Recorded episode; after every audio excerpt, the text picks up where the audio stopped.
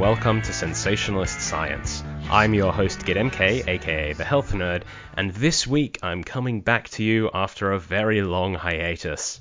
Sorry for the break. This week I'll be looking at ivermectin for COVID 19 in a special two part interview with Dr. Kyle Sheldrick we're going to be discussing some of the investigations that we've taken part in, looking at whether ivermectin for COVID 19 is based on fake or potentially very, very problematic research.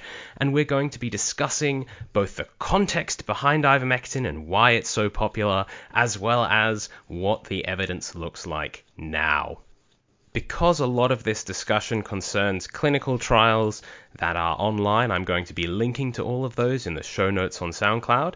And I'm also going to be including some descriptions of meta analyses and randomized control trials for the people who may not understand exactly all of the terms we're looking into.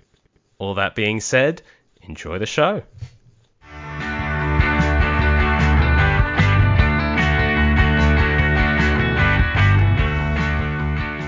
Okay, so welcome to Sensationalist Science. I'm talking to Dr. Kyle Sheldrick, who is a medical doctor and a researcher in the area of spines. Welcome to Sensationalist Science, Kyle.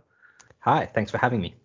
It is an absolute pleasure. So today we are talking about ivermectin, and this is a subject that both of us have spent must be hundreds of hours now this year on. Probably far too many hours, realistically. we I, I think if I look back on my emails, we've got something like about two or three hundred emails between the two of us and various authors just asking about ivermectin stuff. And thousands of Twitter DMs. I mean, let's be honest, this is a this is a, an endeavor underpinned by Twitter. We first met on Twitter. Uh, in fact, I think most of our co-authors from the recent paper we've been talking to on Twitter. So at least hundreds of hours, thousands of messages. Yeah, so a little bit of background for the listeners. Kyle and I, as well as Jack Lawrence, James Heathers, and Nick Brown, have recently had a paper in Nature Medicine where we talk about uh, the ivermectin and COVID 19 literature.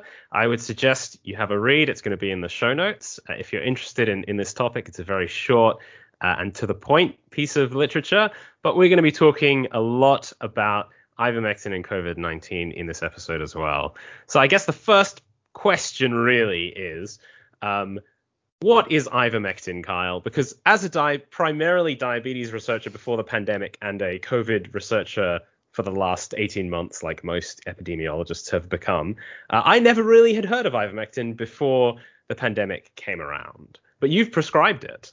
Yeah, so ivermectin is a medication mainly for treating worms, but we do actually use it for other non-worm parasites as well. In Australia, that's mainly scabies, especially in northern Australia, so northern Queensland and the Northern Territory. And the way it works is reasonably well understood in parasites. So that is in invertebrates that don't have a vertebral column like you and I. What ivermectin does is it interferes with the way that nerves and muscle cells work. So you have all these different receptors and these different channels that allow ions to flow in and out so that your nerves and muscles can work by depolarizing. So, you know, everything in your body that's a nerve or muscle runs on electricity. And ivermectin for these parasites completely stuffs that up. It means they can't depolarize, the nerves can't work, the muscles can't work, and they die. So that's, if you'd asked anyone sort of two or three years ago, what is ivermectin? That's the answer they would have given. It's an anti-parasite uh, medication, really, really effective. Changed the world for a lot of parasitic infections and it does that by interfering with their nerves and muscles. Yeah, and I think it's important to note it, it really has changed the world. So in Africa, there are these mass drug administration programs, MDAs, uh, where people are given ivermectin, two ivermectin pills a year, in uh, as well as I think a couple of other drugs, depending on the MDA that we're talking yep. about. Yep. And they've essentially eliminated uh, onchocerciasis. Sorry, onchocerciasis onchocerciasis. I keep yeah. I cannot say that. Uh, Just call it river blindness. Everybody river does. blindness. They've essentially eliminated river blindness from the entire continent. There are still countries where there's endemic river blindness, but in the vast majority of people, the disease is basically gone, which is amazing. And, and not just one disease. I mean, things like strongyloidiasis had very limited treatment options before this. And you know, as a as a drug for a public health intervention for something like that, ivermectin was just amazing. It was effective. It's a relatively safe drug at the doses we give for that, with very few side effects, very few interactions, and you give a small dose in some settings just once a year and get excellent control. And in fact, for almost no indications were they giving it more than once every sort of three months. So, as a public health intervention for parasites, amazing. One of the greatest things that medical science ever developed. Yeah, I, I think the the biggest MDA that remained before the pandemic was for lymphatic, lymphatic filariasis. Mm-hmm. And they were giving one ivermectin pill a year to about 350 million people on the continent of Africa. Yep. Which is, I mean, as a public health intervention, I literally cannot think of another drug that is commonly given to that many people, except for maybe statins. Yeah. Yeah, it's just um, incredible. Huge. Yeah. But everything kind of changed at the beginning of the pandemic. So one thing that's worth noting is that these MDAs actually stopped um, when the pandemic happened because all of these governments and the and the World Health Organization, which coordinates it, stopped giving ivermectin uh, because they had other things to worry about. Um, but also, uh, a study from I think it was Monash University, definitely one of the ones in Melbourne, found some activity for ivermectin in vitro, and this sparked uh, in in petri cells, and this sparked a great deal of global interest, which was then followed by a fraudulent study uh, from Surgisphere. Yep. Which, I mean, that really changed the world, I think, because the several governments, the Peruvian government, um, include as well as some other places in the world, some places in India, immediately said, okay, well, if ivermectin works, then it's cheap, it's it's easy to access for us. We've got many doses. We're just going to give it to everybody, and they did. Um, and then this paper was withdrawn um, because it was fake, and unfortunately, I guess the damage was already done. Yeah. So there's sort of two things I would say about that. One is that this idea of ivermectin for COVID wasn't thunder from a clear blue sky. There was a little bit of precursor to this in that ivermectin had been looked at as an antiviral agent before, especially in the setting of dengue fever. But it's another example of where the medical publishing model we have at the moment just fails spectacularly. So there was a paper uh, published in uh, PLOS NTDs, Neglected Tropical Diseases, claiming incredibly strong and consistent effects uh, on uh, dengue virus in a mosquito study. The problem is, I think it is very clearly faked. Uh, PLOS are really dragging their feet. It's been almost two years since I pointed out to them that the chance of distribution in this study is billions to one.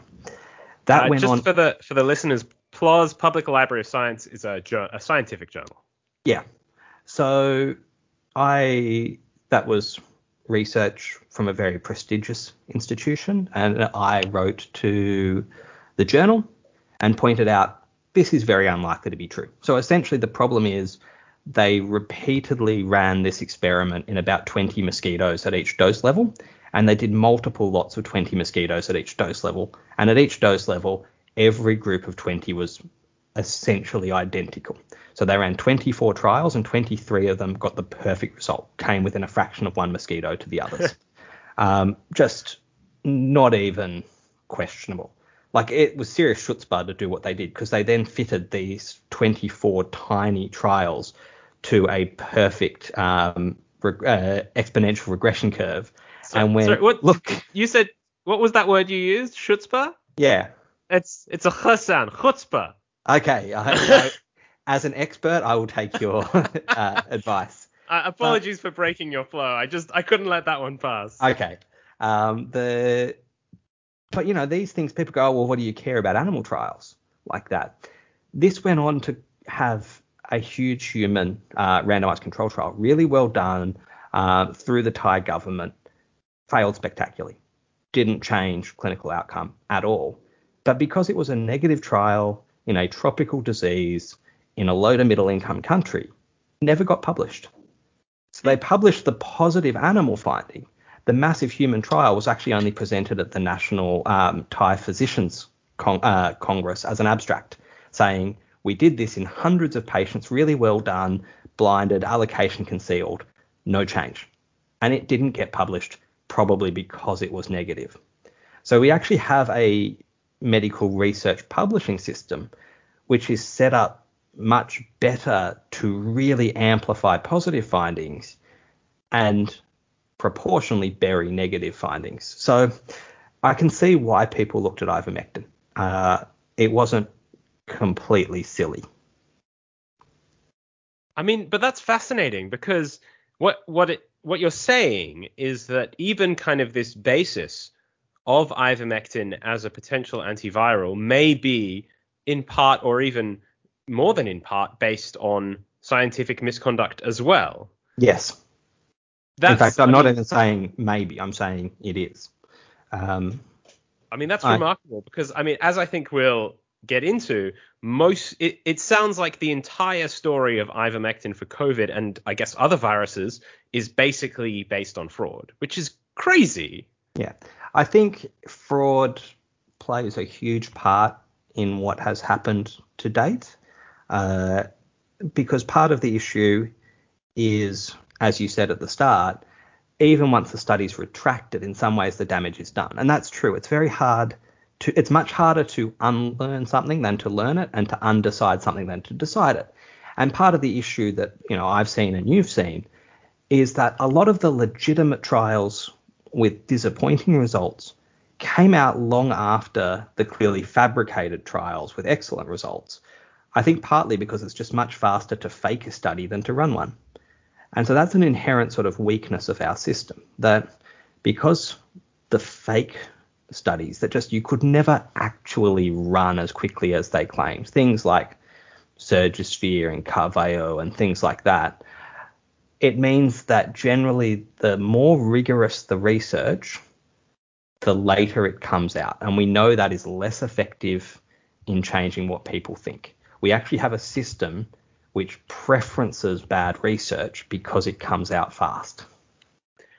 Okay, so I think this is a good point to move to, I, I guess, the next step in the story because yep. so the the story I guess starts with this pre-COVID dengue research that is probably yep. fake. It moved into some real research from Monash University that showed cells in petri dishes uh, were improved by ivermectin essentially. Um, then it moved into Surgisphere, which was also uh, fake research. And then I think what, what kind of happened at that point for most of the world is that the um, recovery trial results came out. We had dexamethasone as an effective treatment for people who were very ill. Remdesivir was demonstrated to at least reduce hospitalization time, although have very minimal death benefits. And most, and there were monoclonal antibody treatments that were being trialed and and I think in most of the richer countries, people just moved on to these more expensive treatments. Yep. Um, and so that's what most of the randomized, large randomized control trials like Recovery and like uh, Solidarity started to focus on, which I think it is, is is a huge indictment on the research community, frankly, because what happened at that point was I, ivermectin was very commonly used in these developing countries where people had no treatment options because they couldn't afford to spend three thousand dollars on a on a single patient. Hmm. And towards the end of last year, mostly in November and December, some very low quality randomized trials started popping up. And I mean, I don't know, did did you see um, these trials before Jack Lawrence kind of I don't know the exact time because I I don't know if this is me revealing secrets, and you can always edit it out if it is. but the way that we sort of ticked the Elgazzar thing was I noticed completely different things to Jack. And the first thing that I noticed was the impossible standard deviations. Um, and I sent you that Twitter direct message saying that, oh, I think this trial Elgazzar's fake. And you said, do you mind holding off just for sort of 24 hours while I put you in touch with someone? Because you're not the first person to contact me saying that. And then it all sort of kicked off from there. But it's one of the things I find really interesting is there've been a few times now where a few of us have independently come to the same trial and gone, this looks rubbish, but for different reasons. That in fact, often there's not one red flag, there's multiple red flags. Yeah. So, I mean, like how I got around to it you know, I've been quite publicly reviewing scientific evidence throughout the pandemic. And so people send me, I get at least three or four studies a day where someone will pop into my DMs or my emails and say, "Here's a study, can you review it?" And at least half of them are um, people sending me vaccine trials, anti-vaccine advocates saying, "Why don't you look at the vaccines?" And so most of them I ignore, frankly, because I've read all the vaccine trials and I've been very public about the things that I th- think are good and the things I think are bad. And perhaps in another episode we can talk about Sputnik, which is a, a, bugbear of Kyle's. but um, when it comes to Elgazzar, um, I actually noticed it. I was first sent it, I think, in January 2021, or maybe even December 2020. And I read through it and I thought, this is one of the worst trials that I've ever read. One of the worst randomized control trials that I've ever read. Because they were missing, from an epi- epidemiological perspective, you know, we run through these lists of um, of grading. And most doctors, I know you're not most doctors, but most doctors won't have uh, seen the risk of bias assessment tool from yep. Cochrane since their one lecture in their epidemiology unit 10 years ago. Yeah. Uh, but you know, we've got this. You, if you run through Rob, for, or Rob two now for Elgazzar, what you'll find is that it's an extraordinarily high risk of bias. They don't describe basic stuff like allocation concealment. They report 100% follow up, which to me is just it's not a reasonable thing for anyone to ever have in, a, in an actual trial. Almost by definition means that they've imputed some sort of data in most trials. If you report you've got data for 100% of people. Yeah. And they were also lacking just, I guess, basic information about how they did the trial. You don't just 600 person RCTs with a prophylaxis arm don't just pop out of nowhere. Yeah. And they they didn't have you know, all of this, it just didn't add up very much. And so I said that at the time, and I, I, wrote a blog about this in April, I think, 2021, where I just said, look, this is very low quality. Um, I'm, it, you know, didn't even think about fraud at that point. Hmm. And then Jack Lawrence, who originally contacted Nick Brown, and Nick told him to contact me because I had written about this trial publicly. Yep. Jack emailed me and said, uh, "Oh, did you know the entire introduction is fake?" Uh, it's plagiarized. And I was like, oh, that's bad. And then he was like, and I've got the data file and I don't think it's real. Yeah. And this was when you messaged me. yeah. Uh, so I mean, let's let's talk about the data file. What did you notice when you when you read this data file? Uh, actually, sorry, before we get into that, just some background for all of the listeners. So Elgazzar it was one of the largest randomized trials of ivermectin for COVID 19. It was re- relatively recently, in July, it was withdrawn from the preprint server it was hosted on. Um, it appears to be very likely fraudulent. Um, and we, Kyle and I, were involved with kind of looking into the issues with the study, as well as yeah. Jack Lawrence and Nick Brown, who we're talking about here. Yeah. Um, I guess the first thing was actually even before I saw the file was I was stunned by the risk of bias uh, assessment for this trial because you say if a doctor's seen a risk of bias assessment, I don't think that's enough. You would have to do it yourself because when I look at, for instance, far and away the most popular meta analysis out there is the Bryant Lawrie one. Uh, according to Altmetric, it's the ninth most discussed scientific paper of all time. And it didn't rate a single a single feature of Elgazzar as high risk. So, you know, Elgazzar, which never even mentioned anything about allocation concealment, doesn't appear anywhere in the text, was given a low risk rating. Lopez Medina, which they obviously didn't like the results of, which explicitly says how they did allocation concealment in the text, was given uncertain. So I'd go even just, further. Just say, for context, also the Bryant et al. meta-analysis. This is a meta-analysis, a published meta-analysis on ivermectin from, uh, I guess, the most accurate thing would be pro-ivermectin advocates. Yes. Um, so I guess I sort of went into this, looking at this data sheet, sort of doubting myself and thinking there's something I've gotten wrong here and this is actually legitimate. And the first thing I noticed that completely struck me was the ferritin level. So ferritin is a storage form of iron. Uh, we use it in Australia for that purpose. It gets ordered by GPs for things like fatigue. I have never done a ferritin on a patient coming into the department.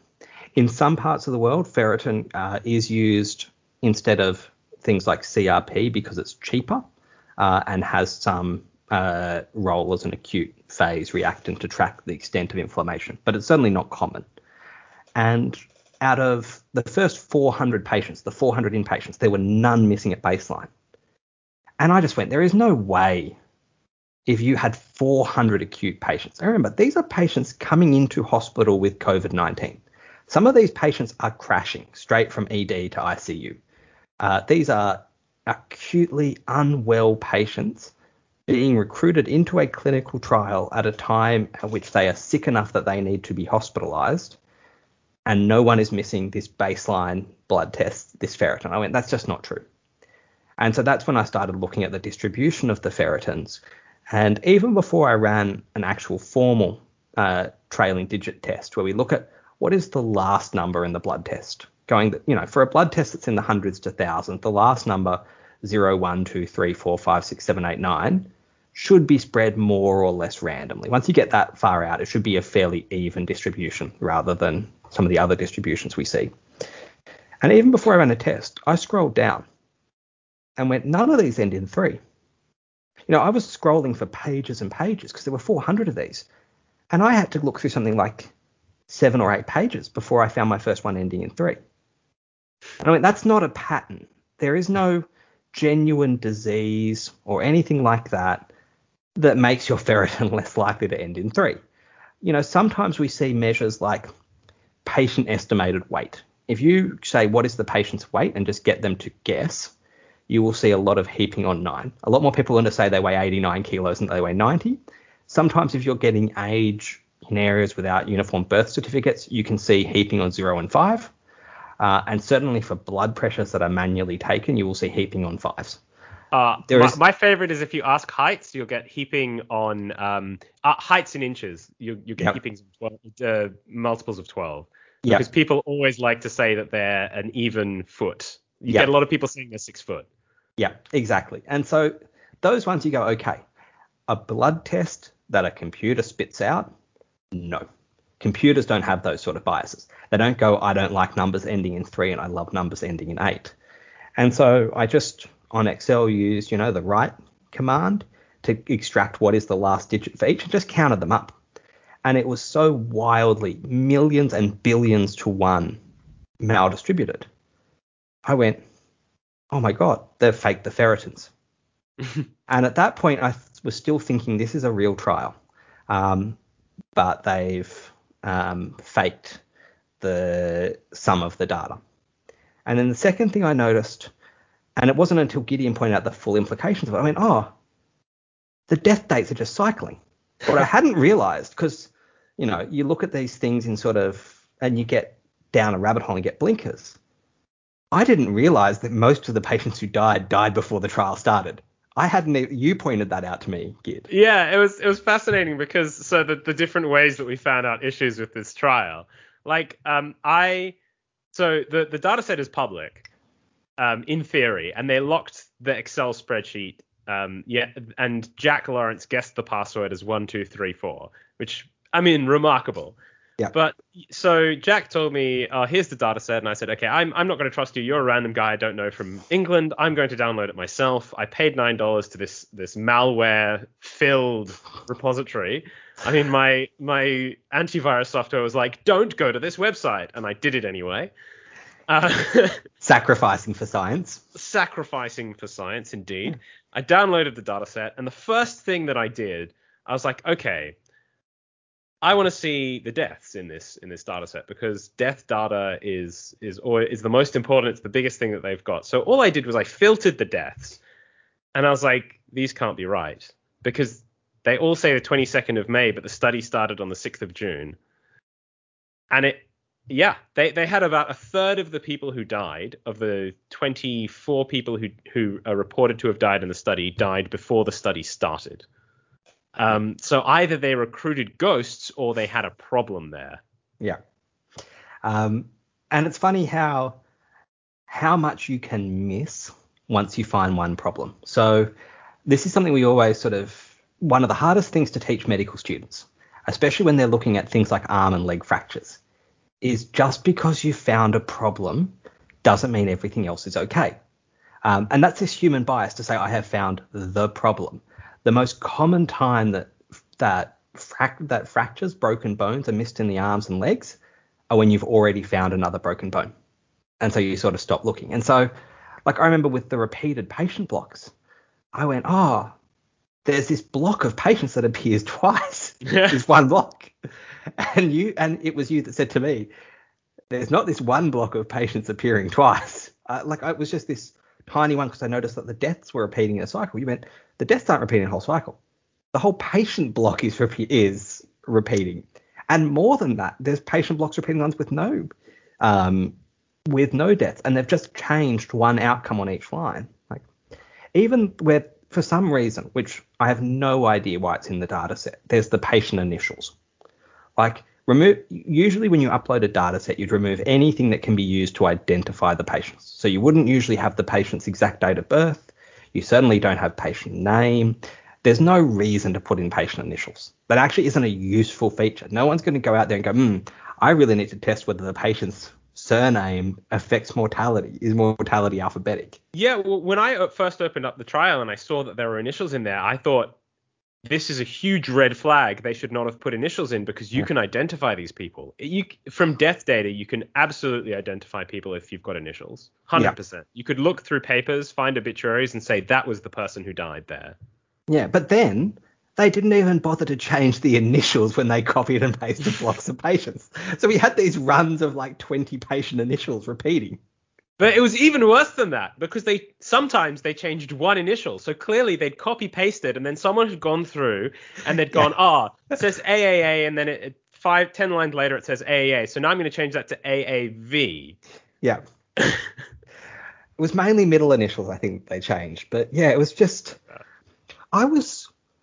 I mean, I wasn't just stunned because it was fake. If you had asked me about before we all started looking at these, how many fake papers there would be out there, I was like, oh, I don't know, there'll be a properly like fake paper. There'll be badly designed ones, but I don't know that there'll be a fake, let alone the sort of incredible numbers of outright fraud that we've seen. So I guess part of it is because Elgazzar was the first major one, I didn't open it looking for fakes. It took me half an hour to go from how have they stuffed this up this badly and oh my god, these are the worst trialists in the world to going, they haven't stuffed this trial up because they haven't run this trial. This is fraudulent. It actually took, if I saw that data set again today, I would immediately go, that's fake, much more quickly than we than I think any of us did at the time. But the other thing that stunned me was just how brazen it was and how brazen so many of these are. Like, I like to think I would never fake a trial. I can't picture any world where I'm going to go out there and go, this is an incredibly lethal, this is an incredibly infective disease affecting millions of people in hundreds of countries and causing, I think at that point, probably hundreds of thousands of deaths, maybe millions already. And I'm going to fake try a trial. But if I did, it wouldn't look like this. like there is nearly zero covering of tracks. I have seen faked student assignments that were more convincingly faked than this. The just the level of brazenness, not just in Elgazzar, but in so many of the ones we've looked at. I just look at this and go, you really genuinely thought there was zero chance of you getting caught, didn't you? Anyone who thought there was any realistic chance of them getting caught wouldn't produce a data set like this. Yeah, well, I mean, with Elgazzar, one of my favorite things is, and look, so since the trial has been retracted, I think the the Elgazzar, the, the lead author in question, has said months ago, ah, this is there was fake data that someone else uploaded onto our study, but really we've got a real data set. Um, and he has yet to release that data set. I think all of us would be very interested in seeing him if he if he does have any other data set. But the thing about this trial is you don't even need the data set to say this need this needed to be retracted because it was trivially plagiarized. They Yeah. copy pasted sentences, changed one or two words, and that made up their entire introduction and part of their methods Yeah. Any plagiarism checking software would have picked it up. And I think partly that's that may be why it wasn't published. This this study wasn't published was Yep. because most journals do actually run their papers through plagiarism software just so they don't get sued. And anyone would have picked this up. Hmm. But I guess, yeah. Well, like you're right. Like, how could anyone have expected to get away with that? I mean, some. I think the authors said, "Oh, it's normal to copy paste things in Egypt," which is a remarkable, Remarkable claim. to make. But the thing that has partly disappointed me about this one is not just that it was so incredibly fake, but in the way that it bypassed the traditional publishing model. I, this wasn't just a pre-print. I think this was almost a paraprint. It was almost a preprint instead of a paper. It got incorporated into major meta-analyses as though it was a paper.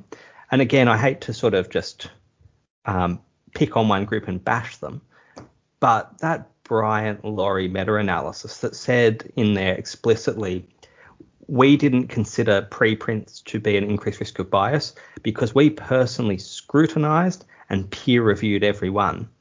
The number of ivermectin advocates on Reddit and anti-vax advocates who've come back to me with that particular thing and said, see, it was peer reviewed because they used that exact phrase and it has been scrutinized by people who are more expert than you. It lent incredible credibility from people who were willing to essentially undermine what is decades of accepted scientific practice. Yeah, I, I kind of agree. I mean, I don't think it can be understated how awful that meta-analysis really was, Mm. um, because it it's remarkable how virtually no studies that were positive for ivermectin, including several that are not just Elgazzar, but some other ones that we're going to discuss shortly, are being retracted right now as we speak, in theory. And these were all rated as low risk of bias for mo- most domains. The uh, the most of them were not rated as high risk of bias for any domain, Yep. even though they were totally fabricated. Yep. And so I think basically that meta-analysis took these remarkably low quality studies that were on face value bad and Yep. could not have been conducted as as they des- were described even if you just read them they must have had mistakes Yeah. and it said these studies are good and completely whitewashed the studies so no because no one really goes through and reads the studies included in a meta-analysis they trust that the peer review and that the authors have done their job and so they took these awful studies and they said moderate certainty evidence you can use ivermectin and that was that became the um i guess the the common understanding Yeah, well, I mean, even so, the Bryant one in particular did a trial sequential analysis, which, for people who don't know, is a technique to look at is the evidence adequate? Essentially, can we stop looking at this? And they concluded very strongly that the evidence was overwhelmingly adequate. We had all the evidence we need to say that ivermectin uh, saved lives. And it was almost an implicit call to stop researching this. So it went it went even further. But I guess the other thing is that I, I can only really speak for spine more than infectious diseases, but we have this thing of, and it goes across all qualities of meta-analysis, even the Cochrane meta-analyses. If something is not clear from the paper, you contact the authors. And I think that's really dangerous. And for me, logically, I think if I think of the Venn diagram in my head of some of the important steps, like we're saying allocation concealment. So that is, it's important not just to randomly order who gets what medication, but to hide who is getting the next medication from the doctors or whoever's enrolling so that they don't decide to enroll sicker patients into one arm. The number of it, it's the sort of thing that's incredibly important, and if you're an amateur who's never done RCTs before and has very little, limited knowledge, you won't do. I think the number of trials that don't think allocation concealment is important enough to put in their paper, but genuinely did allocation concealment is nearly zero. Those Venn diagram, the circles in the Venn diagram barely touch. And yet we have this sort of opportunity that all these trialists who didn't even think to mention allocation concealment, we just call them up and say, "Oh, did you know? Did you do this?" And if they go, "Oh, yeah, yeah, we did that," then you just have to trust them. And I think that's also dangerous. So I mean, you know, we've talked about this before um, privately, and I think in some way seeking extra information from uh, authors of the original trials While it's completely accepted, and I can't criticize any of the meta analysts for doing it because it is accepted practice, I think we do need to seriously consider whether that practice is a net good. Yeah, look, I think one of the big messages from ivermectin, and this is what we argued in our paper in Nature, is that we we have to take a bit less trust. We yep. have to take some of the trust out of scientific publishing. Yeah, um, and you know we don't want to go too heavily into what how the sausage is made, but there's a range of views even amongst us. Obviously, that's something that all of us agreed on, and there's a much broader range of views outside our author group, and some people think uh, that's too extreme a step to say. So we've said that if you don't have raw data, you don't get a meta-analysis. That's the future. Um, some people think that's too extreme, and you know there are a range of reasonable positions that we don't hold. It's not that anyone who doesn't agree with us is a crank, but I do think that maybe some of the people who think that think that at least in part because even if you've been following everything Gid and I have said publicly up till today, and I don't know how long after this recording it's going to come out, but as of today when we've recorded, most of the fraud we're not we're aware of is not public. I think that's probably fair to say. Um, Probably about a third is public and two thirds is private. Yeah, yeah, and you know there's there's good reasons for why that is. In some cases, um, without naming any papers, authors have told us that they are going through the retraction process. Whether that's true or not, I mean, I don't personally have any evidence, but we're giving them a reasonable period of time since they have said they wanted to an author that one. That's fine. There's others where Gid and I are on about email 6,000 with the journal editors. Um, I think three months from now, when this is all out, or a significant portion of this is out, and people realize just what proportion of this was driven by fraud, I think at least some of those people will change their opinion. I mean, we heard similar arguments when we started talking about only pre-registered trials should be included. People going, oh, you know, you can't just throw out half the evidence. Well, it's not about throwing out half the evidence. If we say this is the minimum standard to get published. This is the minimum standard to be in a meta-analysis. Then people will meet that minimum standard. That's what we saw with pre-registration. A lot of trialists hated it. In fact, I don't even think most trialists supported it initially.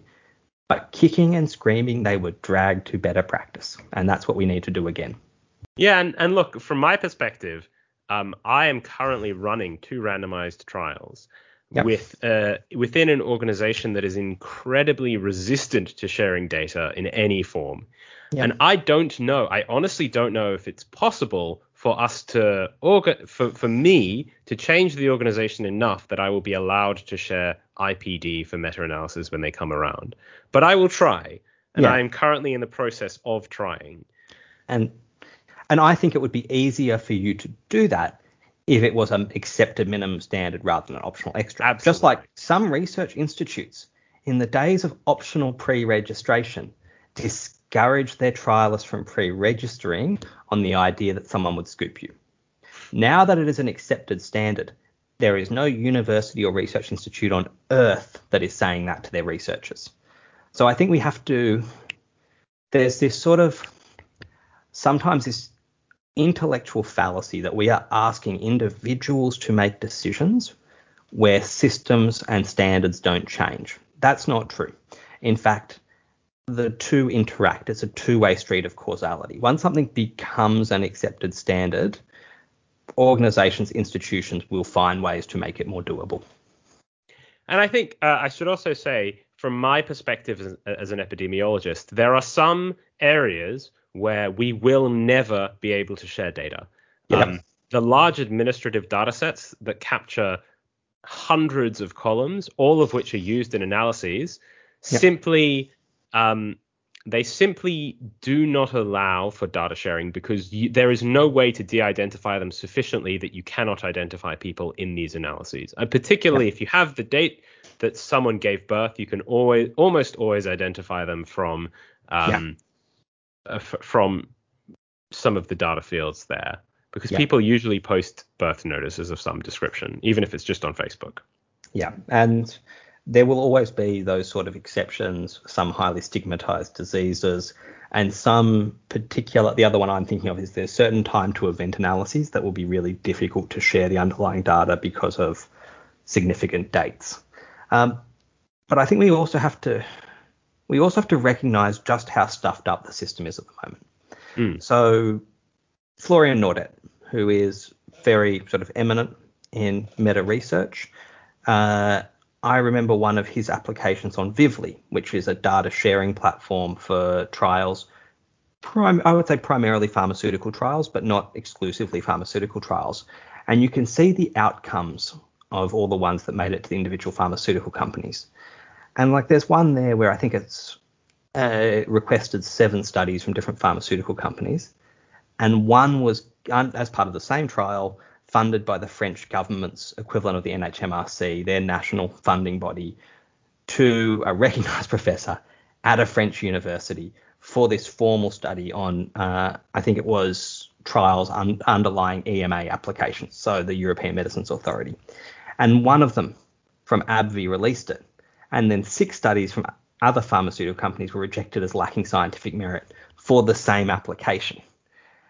And so I think we have to also understand just how broken the system is now. So, for instance, if Pfizer follow their policies, then their data will be available to request on Vivli in about 2025 from the phase three trials. And, you know, we slammed uh, Carvallo, uh, who ran a large Argentinian study, for saying he would release his data once the pandemic was over. Pfizer are implicitly saying the same thing, unless they uh, waive their policies. I do think that the vaccine trials and actually registered pharmaceutical company trials are slightly different. And the reason why is because they are bound by regulation in a way Yes. that a lot of these trials are not. They have an independent monitoring board who has uh, access to all of the data from the trial. And when they submit to the FDA, they are required to provide, um, well, they're, they're required to have audits. And those Yep. audits usually involve looking at individual line data and checking individual patient records. Yeah. So while I will say that for people like you and I who are suspicious fucks, um, it is plausible that the Pfizer trial may not have been conducted.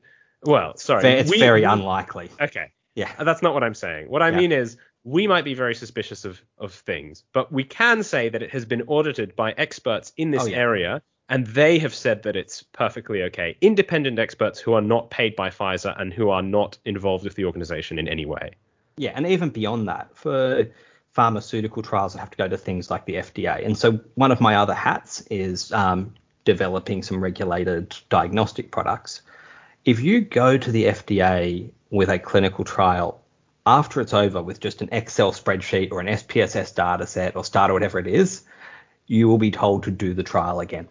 So the minimum standard is a thing called EDC, which is electronic data capture platforms. And there's a few of them, but they have an absolutely unfakeable audit trail. So if you work in academia, you've probably used one called RedCap um, in Australia, which is overwhelmingly used by academic institutions. There's one called RedCap Cloud, which I use for our commercial ones, which you have to pay for, and there's some others there.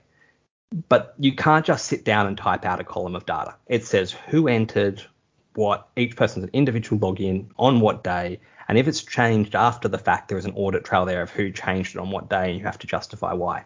So a lot of these problems that we see in the ivermectin trials just could not occur in the vaccine trials. And I always get badgered by anti-vax people on Twitter, being like, "Why are you looking at ivermectin and not vaccines?" And I sort of have to go, "Well, one, there's one of me. How many hours do you think I have in a day?" that you're not actually entitled to have me to have my time to look at whatever your particular passion is. But the other thing is, I say, well, because the um, the scale of cooperation you would have to have from thousands of people against their own interest for no reason to fake certainly all of the vaccines that are registered in Australia is just so wildly implausible that there is almost no point in me doing it. Knowing the system as I know it, I am absolutely confident that for all the vaccines registered in Australia, so for Pfizer, Moderna, and AstraZeneca, that data has not been faked in this way. Yeah, I agree. But and actually, I think this is a great point to move into the rest of the ivermectin literature Yep. because we've been talking meta science for a little while, and I think that kind of brings us to I guess the next study. So this isn't public as we're recording, but it will be public when the podcast goes out. Um, the next study that we found, uh, I guess, the next randomized trial that we found that was definitely fake, um, has quite an amazing story behind it. Um, because what happened was we were requesting data, or Kyle actually at this point was requesting data from all of the bigger RCTs into ivermectin. And I decided that I would jump on the train and do it as well. Um, and so I had been sent a trial with remarkable positive results. Um, so this this was a Lebanese trial uh, conducted by uh, Dr. Samah, uh, Samaha et al. The corresponding author was a Dr. Rad. Yes. Um, and so to, to, understand how big the positive results here are, they they tested people before and after treatment with ivermectin or a placebo, and they were looking at the cycle threshold of a PCR test, and that gives you an idea of how much viral RNA was present in the samples. Although they didn't actually report standardizing it as you're meant to to get uh, comparable CTs, but regardless, they were using just a simple CT count as their um, as their meter of comparison. And they found so there's a way of standardizing mean differences where you can compare uh, two very different numbers. So let, let's say the mean of weight and the mean of height, and the mean difference between before and afters. You can compare both of those. So you can have a mean difference for weight that's standardized and gives you an idea of how many standard deviations difference the weight has changed. And you can compare that to the difference in heights and how many standard deviations the height has changed. Um, even though the weight may have gone from the average weight may have gone from 90 down to 85 and the average height's gone from 180 down to 175 i mean obviously this isn't a, these aren't real numbers but even though those numbers have, are very different you can still compare them because you've standardized it. And so this is called cohen's d.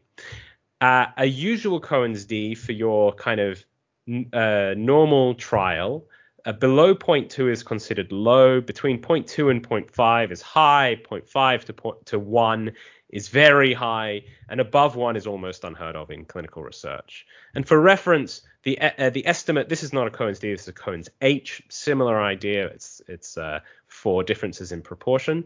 The Cohen's H for survival for AZT for HIV, so this is antiretroviral therapy for HIV, for people dying of AIDS, um, the Cohen's H is 0.7, and the Cohen's D in the stu- in the NEJM study that looked into this in 1989, um, I think was about one. So that's a huge, massive effect. Is is one where almost everyone who's given the drug survives, and very and a lot of people who are given who aren't given the drug die. This study reported a Cohen's D of 3.2, 3.24 exactly. Um, that is quite literally uh, it, the biggest result that I had ever seen in a published paper on this metric, ever. So I requested the data, and the lead author said, I will give you the data for $1,500 US. And then Kyle's laughing because well, you explain. Well, for one, he told me one thousand dollars. You obviously look like a much easier mark down. than me. Um, but that is stunning. So usually, if someone comes to you and says, "I would like to see your data to check it for fraud," this is not us doing something for personal gain. It is never something that you would pay for, and I've never had anybody else do that. So I mean, I've we didn't just target trials that had big effects. We tra- targeted lots of legitimate trials, and m- most of the legitimate authors fall over themselves for you to look at their data. So, Dr. Lopez Medina, he was away on. He was actually wasn't in the hosp- in the hospital in the office at the time, but he contacted their research office on my behalf to facilitate me getting the data. Dr. Rodrigo Zoni, the communicating author for Vallejos, said, okay, well, if you're just checking it for fraud and you're not planning to publish a separate paper, got it to me within 48 hours. Um, even Prof. Babalola from Nigeria responded in about, I think, two and a half days and was just, here is the data. Um, Ed Mills, the CI for the Together trial, that's not out yet, but he's already talked to me about how he's going to give me the data and through what platform when it is out. So that was a stunning result, partly because the idea that we would pay to check their data for fraud is mind boggling, and partly just because the idea of selling any data set for, you know, a $1,000 is just wild.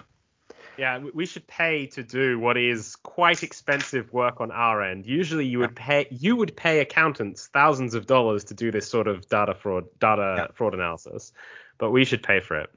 So anyway, um, a long story short, through two different other researchers who clearly Dr. Rudd was uh, liked more personally or thought were on his side, I guess. Yeah. Uh, or I don't really know why he sent it, but he sent it to two other people for free who then forwarded on to us.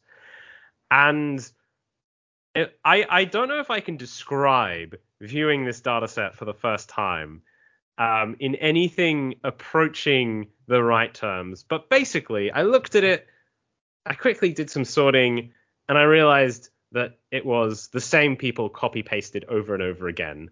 And then Kyle and I had a feverish I mean, five hour long Twitter DM where we where we tried to document every single piece of fakery in this study. Which was hard because it is entirely fakery stitched together. It's like um, trying to take a quilt and figure out which bits are fabric. It's all fabric. It's just finding sort of where one fakery ends and the next begins. Um, so I didn't order the data set. So I know that Gid ordered the data set as to some other people and saw the massive duplications that the same all the patients were turning up four or five times. I was sort of having been a bit burnt by Elgazzar and seeing that repeating pattern of deaths. I noticed first just the medications. I didn't realize the full scale of it and went because one of the medications is misspelled. And in fact, then I noticed that misspelling down. That was the first thing I noticed at the set. I went, hang on, they misspelled that before. And I did a search and there are a few of them. And when you do, you know, control F on Excel and you go show all, it lists the cells. And then it was really clear to me because it went, it appears in cells 11, 22, 33, 44. I mean, this isn't just turning up over and over again. This isn't just a duplicate. This is turning up exactly every 11 cells. And I still didn't get the full scope of it. I then searched one of the other medication entries for patients on three medications. And that one turned up at 8, 19, 30, 41 and every 11 cells. And I went, uh, at that point, I still hadn't realized when I messaged you, went, Gid, have you looked at the medications? They're just repeating over and over again in blocks of 11. But me, you know, being a bit tunnel vision, and that same thing about once you've found a fracture, you stop looking, didn't realize that the whole patient was repeating every 11. They just had 11 patients and copied and pasted them over and over again, changing the outcome. So in the control group, it was 11. I think was it control that was 11, 11, control 11, was 11, but they didn't change the outcome. They the outcome was also repeating blocks. The only thing they changed between patients were the binary variables, which were symptoms. Yeah. But the CT, which was their primary outcome, re- repeated in this spreadsheet in exactly the same fashion as height, weight, age, and medication. Death, I think they changed. I think they changed death. I don't think they had death in this data file. Did they? Right. Uh, anyway. Oh no, I'm thinking. Sorry, I'm thinking of Elgazzar again. I'm getting the two confused. You're right. yeah. But so, and I mean, this this trial, it's it's worth noting the data sheet we were sent originally, um, it perfectly replicates the published study. And both of us confirmed this. Yeah, the two decimal places for every single finding at every single time point, every measurement, and every standard deviation, other than one which I think is a typo, which is a rounding error, where there's one that's I think 0.5 that should be 0.6. Um, other than that, it is it is like to two decimal places. This is the data sheet that was used in their study. And I mean, it's hard to really describe how bad that is because, again, this is another study, and this study was rated in the Bryant et al. meta-analysis as low risk of bias for almost every domain. I think they have one area where that was at unclear risk of bias, and the data sheet is based on is trivially fake. Yep, that's and that's sort of. I think that's that's the other thing from the people who disagree with our suggestion, and I again, I'm not saying that it's an unre- it's unreasonable to disagree. What we're suggesting is an extreme solution. but I cannot, in my heart of hearts, believe that anybody who looked at the data set for Elgazzar would even superficially skimmed it would go, yes, this is legitimate and included in a meta analysis. And the same for Samaha. No one who even trivially skimmed this data set would include it, let alone anyone who applied any sort of fraud checking rubric to it. So I think people sometimes think, oh, well, you know, how much will having the data change? It will change a lot. These are not masterminds. This is not, these are not masterworks of fraud. These are, I can think of one that would be real, which is not a RCT, which is observational study. I can think of one which would require more than sort of trivial effort to show was fake. There's one that was actually very well faked, other than a particular issue. But almost all of these, if people had reviewed the data set, they would not have included the trial. Mm. And I, I, think it's worth noting very few meta-analyses would inc- include observational data. Of the RCTs yep. that have been faked, uh, one look at the data or, or a trivial half-hour look was enough yep. to have serious suspicions as to potential fraud. Which I mean, I guess brings us to the final remaining randomized trial that, that is currently in the literature that has found any benefit for mortality, uh, which is yep. a study in Iran by a group headed by uh, a Dr. Niaee uh, yep. as the first author. Um, so you first asked for the data for this trial, I believe, in June. Is that right? I think it was start of July. So I requested this data three times to the corresponding author. So the actual email given on the paper and the preprint were different. So when I didn't get a response to the paper, I tried the preprint email address.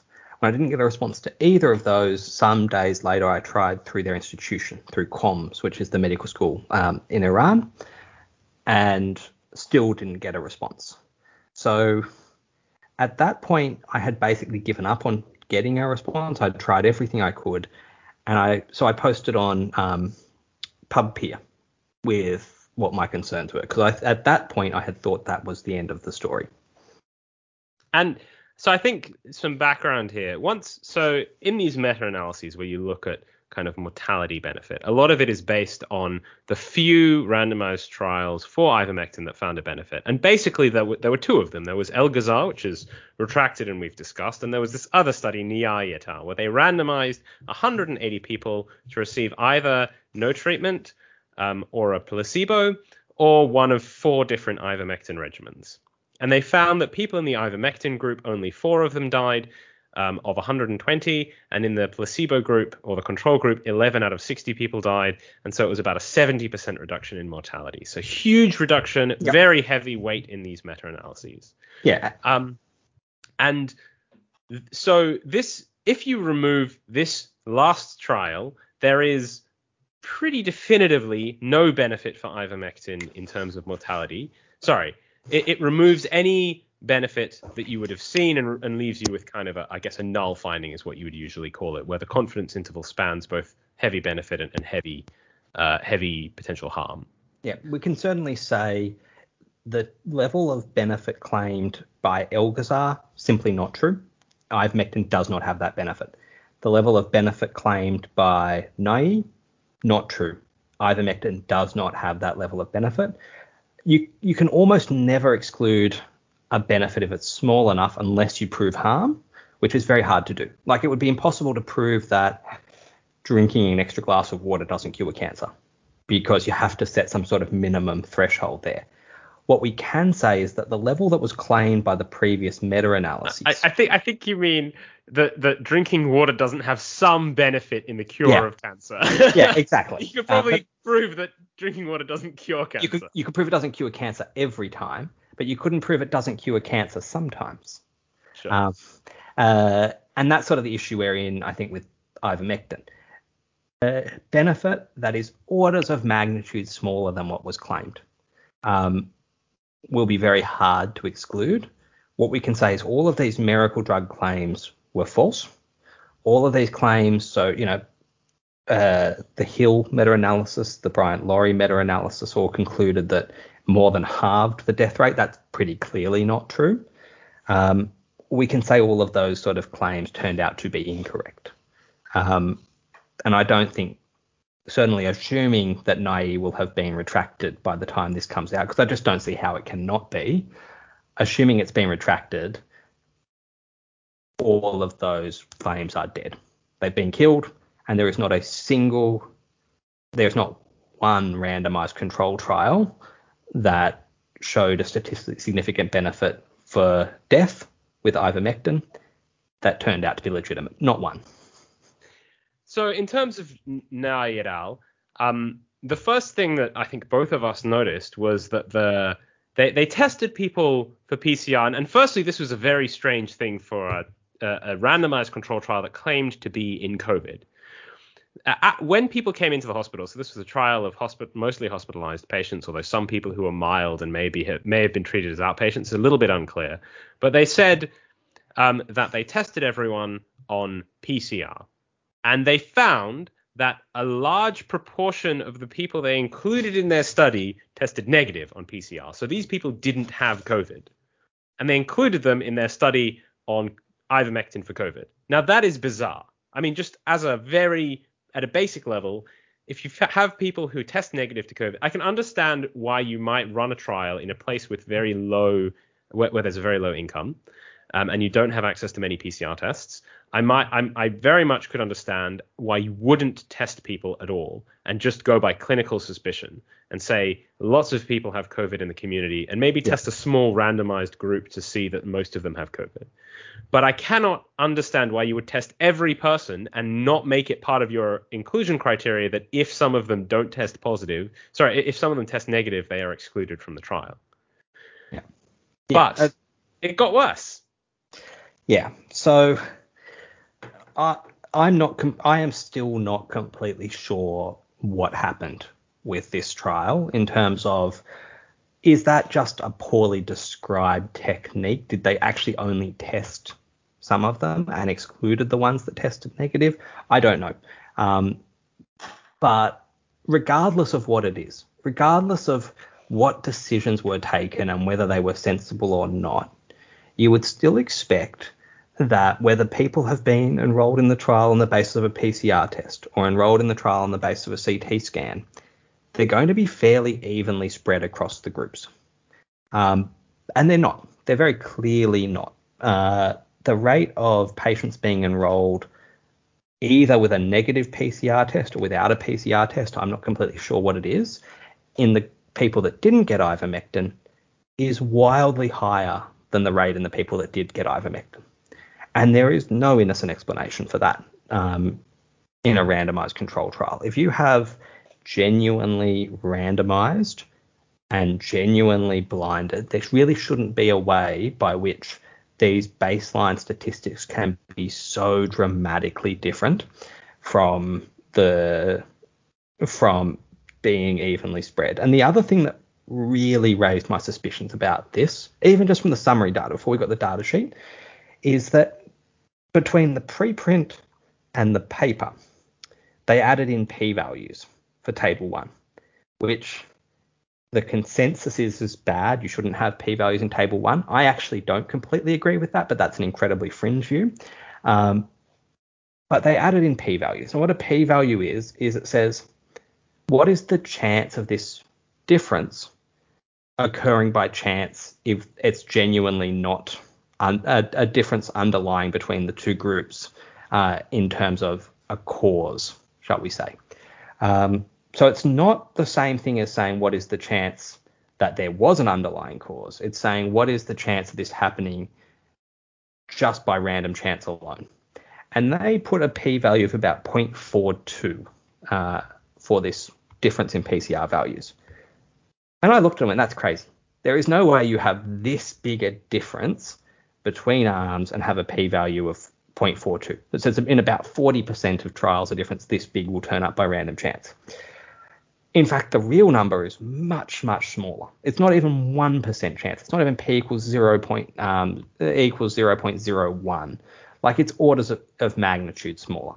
It is well under 1%. It's a tiny fraction of 1% of trials that would have a difference that big, especially on such an important metric as this. I accept that when there's lots and lots of metrics to test, the chance of one of them being uncommon increases.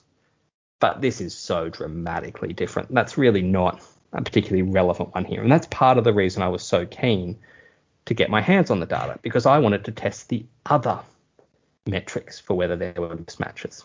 So I just one one point that I think is worth quickly discussing. When I've told this to people in the past, they've said, but more people that means that more people in the ivermectin group had COVID. Doesn't that mean that ivermectin must be more effective than they estimated because COVID's such a nasty disease? What do you say to that? Well, I say the first thing I would say is no. If you have a patient who this is not comp- a matter of comparing patients with COVID to healthy patients. This is a matter of comparing patients with COVID to potentially patients with other severe pneumonias that are hospitalized and require whatever the treatment is. So that's actually not a fair assumption. The other thing is, it's actually not even about which group it benefits. It's about whether this trial actually occurred, and certainly whether it occurred as described. If you have someone who comes out with data that very clearly says they did not do the research they claim to have done in the way they claim to have done it, to my mind, all bets are off. It's not a matter of was there an innocent mistake here that might have actually benefited the controls. It's a matter of is this actually an honest and accurate description of what happened? Yeah, look, that's exactly how I would put it. It doesn't matter if the control group may have could in theory potentially have been healthier or even potentially less healthy because of this mistake what you can say is that what they said happened did not happen. And that is a serious issue. Yeah. The yeah and i guess if it was just pcr and it was just um, this difference i actually when i saw that didn't i thought that this was going to be legitimate and there was going to be, and I've said publicly that there's probably one centre that has caused this potentially. There may just be one centre which has broken blinding without the author's knowledge. And part of the reason we had to check this was one, to check that this mismatch wasn't uh, present elsewhere in other metrics, and also to get an idea as to whether that actually correlated with differences in other really important variables, like were, was the level of patients with severely low oxygen, which was the first question in my head, different between the two groups, um, or the levels of patients that were hypotensive, that had low blood pressure and might have been in shock, different between the two groups. And part of the problem with scales like oxygen is that just looking at the average between the two groups is almost meaningless because the difference between having an oxygen level of 92 and 100 is very little in terms of your actual um, how clinically sick you are, whereas the difference between 92 and 85 is enormous. So I was really interested in what's the distribution of those patients at the sick end, expecting that most of the deaths would occur in those sick patients. And do you want me to talk about what we found, or do you want to talk about? Why don't Why don't you do it? Because you were the one who started uh, looking into the actual data sheet. I wasn't sent it technically. Okay. I, so sometime after um, this uh, essentially failure on my part to get the data, I heard from a third party that they had spoken to Dr. Niaee di- directly. Now, my assumption had been that this corresponding author, who was the second author, was down as the corresponding author either because he was meant to be the primary point of contact or sometimes from countries where English is not the main language, publishing in English language journals. It's just they've got the most language skills. So I didn't go on and try and you know break the rules and contact the non-corresponding authors. But then I heard from the grapevine that someone had spoken to Dr. Niaee. And so I contacted him directly and said, "Can I have your data set?" And when the data came through, the very first thing I did was I split oxygen and said, "Who are the patients with an oxygen of 90 or more?" and who are the patients with an oxygen of less than 90. And straight away, the oxygen less than 90 um, was 14 out of 15 deaths. So, you know, it's a really important metric. The only one who didn't was exactly 90. No patient with an oxygen of 91 or more died.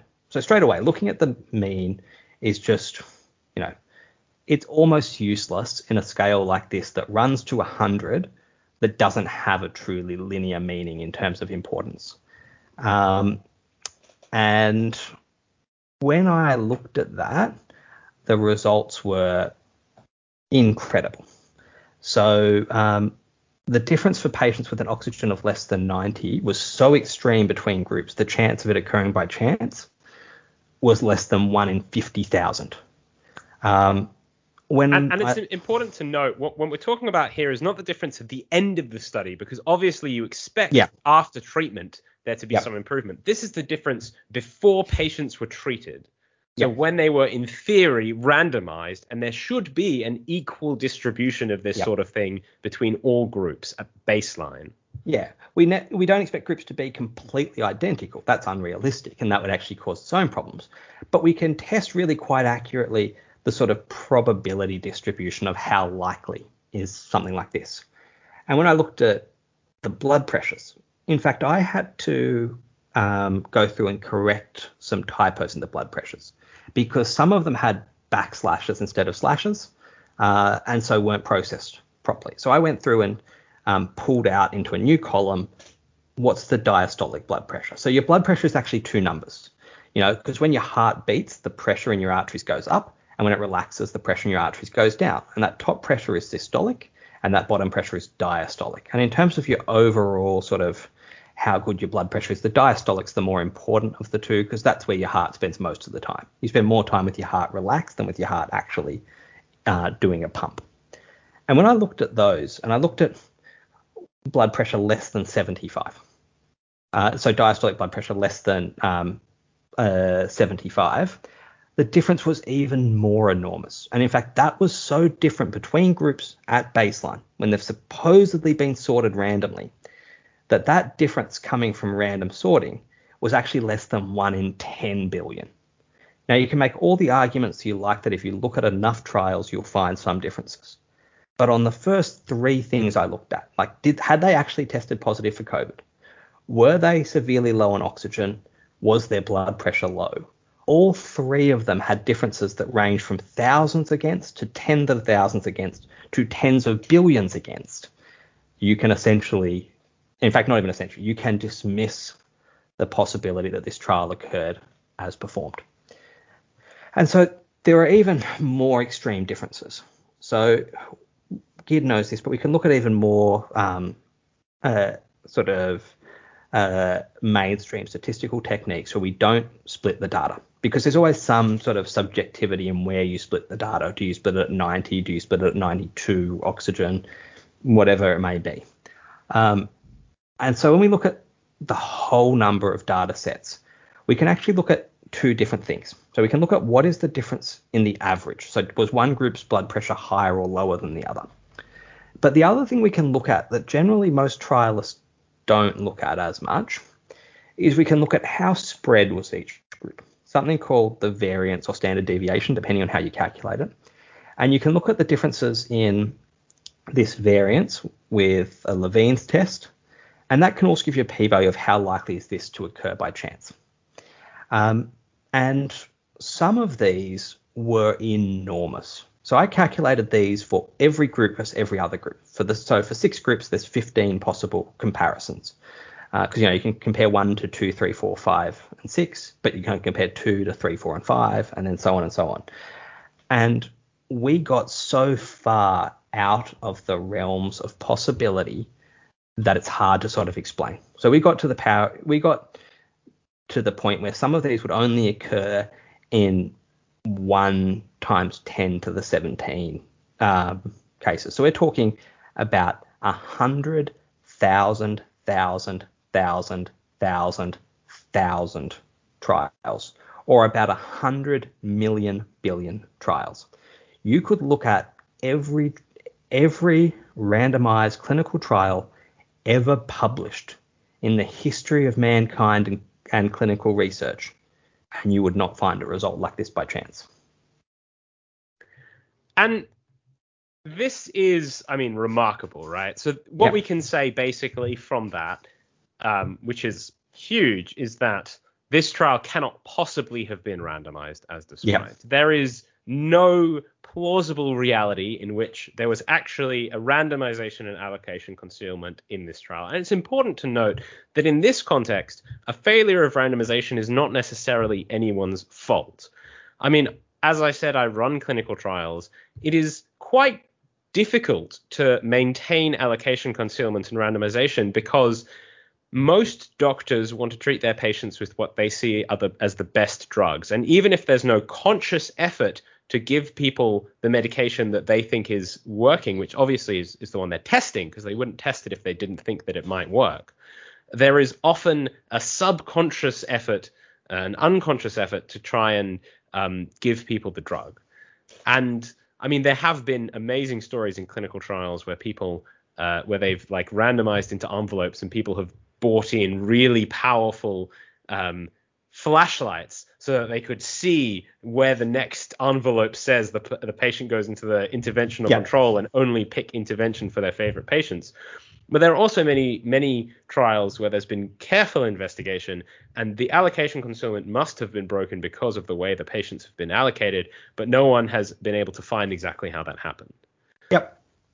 Um, and I mean, I've recruited for clinical trials before that use sort of the closed envelope system.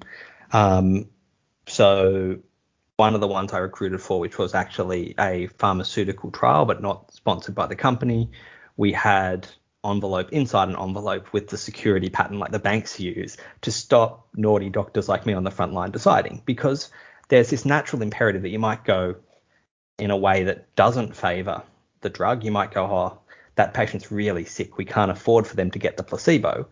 And break blinding with the best of intentions and break randomization in a way that is meant to be an act of charity but still destroys the study because it biases heavily against the drug if you are giving the drug to the sickest patients. Or on the opposite side of things, if you think the drug works and you might go, well, that patient is clearly very sick. They're going to die in the next day or two no matter what we do let's not waste a drug on them and let's give them the placebo. So often people sort of say to me, you know, how can you attack people? You know, no doctor would do that. And I say to them, a doctor would absolutely do that. But um, really, really bad decisions that destroy studies are made with good intentions all the time. It doesn't, faking a study doesn't require someone to be malignant or malicious. I absolutely agree. I think in general, quite the opposite. The doctors think they're doing the best for their patients, and that's their primary concern. And the fact is that what's best for that for an individual may not be what's best for everybody because and that's kind of the tension in clinical trials. Yep. But also, I mean, the whole point about running a clinical trial is we're not sure what the benefit is going to be. So people think that they know what the end result is, but often they are wrong and the drug doesn't work. And in that case, you may be giving an ineffective drug to a patient. Anyway, it's not important. The point is that both Kyle and I, based on these issues, and in, indeed some other issues that I don't think we even really need to get into because this is sufficient no. for the trial to be discarded completely. We've yeah. both written to the editors. Um, I, I, identified some different things. So the uh, WBC's white blood cell counts for the uh, patients at baseline are so massively divergent in the control um, and placebo group to the ivermectin groups. I mean, they basically didn't give a single person with whole blood cell, sorry, white blood cell counts above 10,000 ivermectin. And right. obviously, white white blood cells. This is you can explain, Kyle. Uh, so yeah, white blood cell count is uh, essentially a reaction to infection. So a higher, it's not perfect, but a higher white blood cell count you would expect to be related to patients who have a more severe infection, just to sort of put it in lay terms. I mean, that's not all you found, but one of the things we found helpful actually is not to go all guns blazing and to keep a second set of problems uh, in reserve because sometimes what happens when we essentially confront authors and we write these, there's no easy way to confront somebody and go, I believe your data is fake. Here's why. Um, you know, it's a real shirt front of an email to send. Um, oh, you might need off, to explain shirt front to our international uh, listeners. so shirt front is a bit of an Australian uh, expression for sort of you know like bodying someone. Like if you watch ice hockey, you know a body. Bodying is also I think an Australian expression. Okay. Um, attacking attacking someone physically. Yeah, very aggressively checking somebody. Um, and you'd be surprised how often these researchers then find a second completely different data set behind yeah. the couch. Um, which I sort of, you know, Elgazzar says he has an actual data set. We haven't seen it yet. There are others that I won't name that Gideon knows who I'm talking about, who then provide a second real data set after we find their fraudulent one, which never matches the paper in the way the fraudulent one did. Um, so it's always it's not real itself. Yeah, exactly. And so it's often useful to keep four or five problems in reserve so that when they come out with the second data set, you can go, oh, you fixed all the problems we told you about. But for some reason, all the problems we didn't point out are there in this genuine data, set, genuine inverted commas data set as well. So we do sometimes come across problems we don't we keep to ourselves in case the second data set is found in a drawer somewhere or under a couch and for some reason they just had a second fake data set lying around. Um, but yeah, so we've now been dealing with the editors of that journal for about seven weeks since we pointed out the mismatch in the PCRs. And we certainly have, um, there to be fair to them, there has been more information along the way as we got the data set and as some of the more extreme differences have been pointed out. I cannot imagine any journal will not retract a study which has differences between randomized arms at baseline of 10 to the minus 18. It's just it's just not possible. No legitimate journal will keep that on their books. It just won't happen. Simply because there's absolutely no possibility that this trial was randomized as it's described. And yeah, we we don't know exactly how that went wrong, but clearly something did go wrong. Yeah. And I mean, Kyle has the the patience of I mean, I don't necessarily know really. Saints saints don't send thousands of emails, so patience of a saint doesn't quite work. But yeah. he has been on a very lengthy email chain trying to explain why this is an issue with with the study authors. Uh, and and I think the hardest part is that we genuinely do not know how this could have occurred or what went wrong here. So you can't necessarily say, well, this is what happened. Why don't you check that? All we can say is this data is not consistent with a truly randomized trial.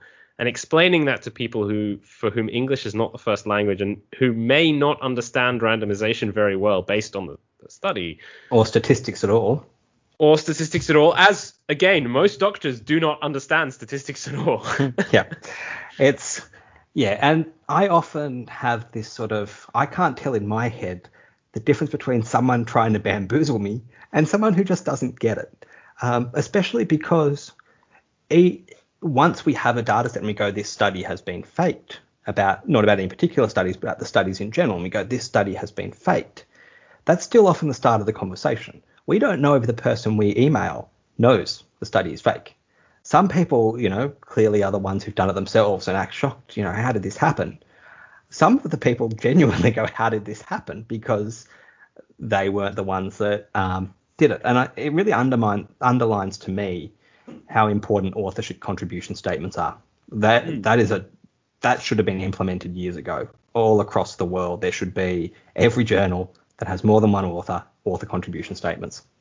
And I think it should it, it is actually very important to say while we've been discussing all these trials, and I'll probably put this also into the the, the very the intro to the podcast, but we're not accusing anyone specific of having faked data.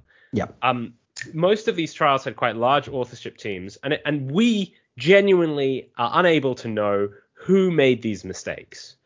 All we can say is we were sent this data file, and this data file is not consistent with either a real trial or a trial that was appropriately randomized, or is not in some cases, like Professor Babalola's study, there are simply elements of the data set that aren't consistent with the trial they described. And that may have just been a typo in the paper. Yep. Um, it, it, it doesn't necessarily, and, and we can say, you know, Professor Babalola's study is definitely real. The data set is real. Genuine. It just yep. doesn't match what they've written in their paper. Yep. Yeah. Yeah, I think what Gid's saying is a great point, which is there are so many grey areas even after saying this study did did not really occur uh, in the way it was described. Sometimes there are grey areas between was this a decision, is this fake or is this mistaken? Sometimes the grey area, sometimes there's not. And then there's almost always a grey area, even if you have that number of studies where you can go, this is not something that happens by mistake. knowing who made those decisions is generally impossible. So I think we're we're getting towards much longer than we originally planned on recording anyway, and this is going to be a very long segment regardless. So I think to sum up, um, what one thing that we at this point we've when the podcast goes out, although not while we're recording, we publicly have said that we think around a third of the published ivermectin literature um, is either fake or has been uh, the the study was not conducted as described, which yeah. essentially means it's worthless as evidence for a point. And I think that is a that is very likely to be an extreme underestimate because in the way we've calculated that, when we have made our spreadsheet and we've put together which studies we think are fake and we've rated them, that's only the ones where we have positive evidence the trial did not occur as uh, described. There are lots of there are lots of papers there that get the next rung down that don't count in that third, where we go there are red flags and the authors won't send us their data. And that's that third is relying on all of those ones where the authors won't just simply will not send us their data being real. So I think a third is really a floor estimate for how much of this is fake. It's not a ceiling. Yeah, I mean, you know, I found a paper that has apparent image duplications in the manuscript just a few mm-hmm. days ago, and that's not even on our spreadsheet. Yes. so, yeah, there's there are all kinds of issues in the literature, and it's really been hard for me because I've been telling people for years, look at what's only look at things that are peer reviewed when you're deciding what works, and try not to just pick and choose studies that you like, look and see if you can find peer-reviewed meta-analyses because they'll have everything. And all of that advice I've been giving people for years completely failed on this and this pandemic. We've been telling people look at peer-reviewed studies and try and find meta-analyses. If they did that this time, they got the wrong answer. I mean, that's quite depressing and scary. Um, yeah. It's, it's it's sad how much fraud can poison the literature, and I guess that comes back to trust. But we we definitely are, I guess, over time now. So I think I will just say thank you so much for coming on, Kyle. Thank you for having me. It's an absolute pleasure. Perhaps, I mean, it sounds like the next episode, potentially, or another episode, could be on um, some of these other published studies, and also, I guess, IVMMeta.com, which we haven't talked about. Oh, we need to talk about that. um, so I guess tune in to future episodes if you're interested in that.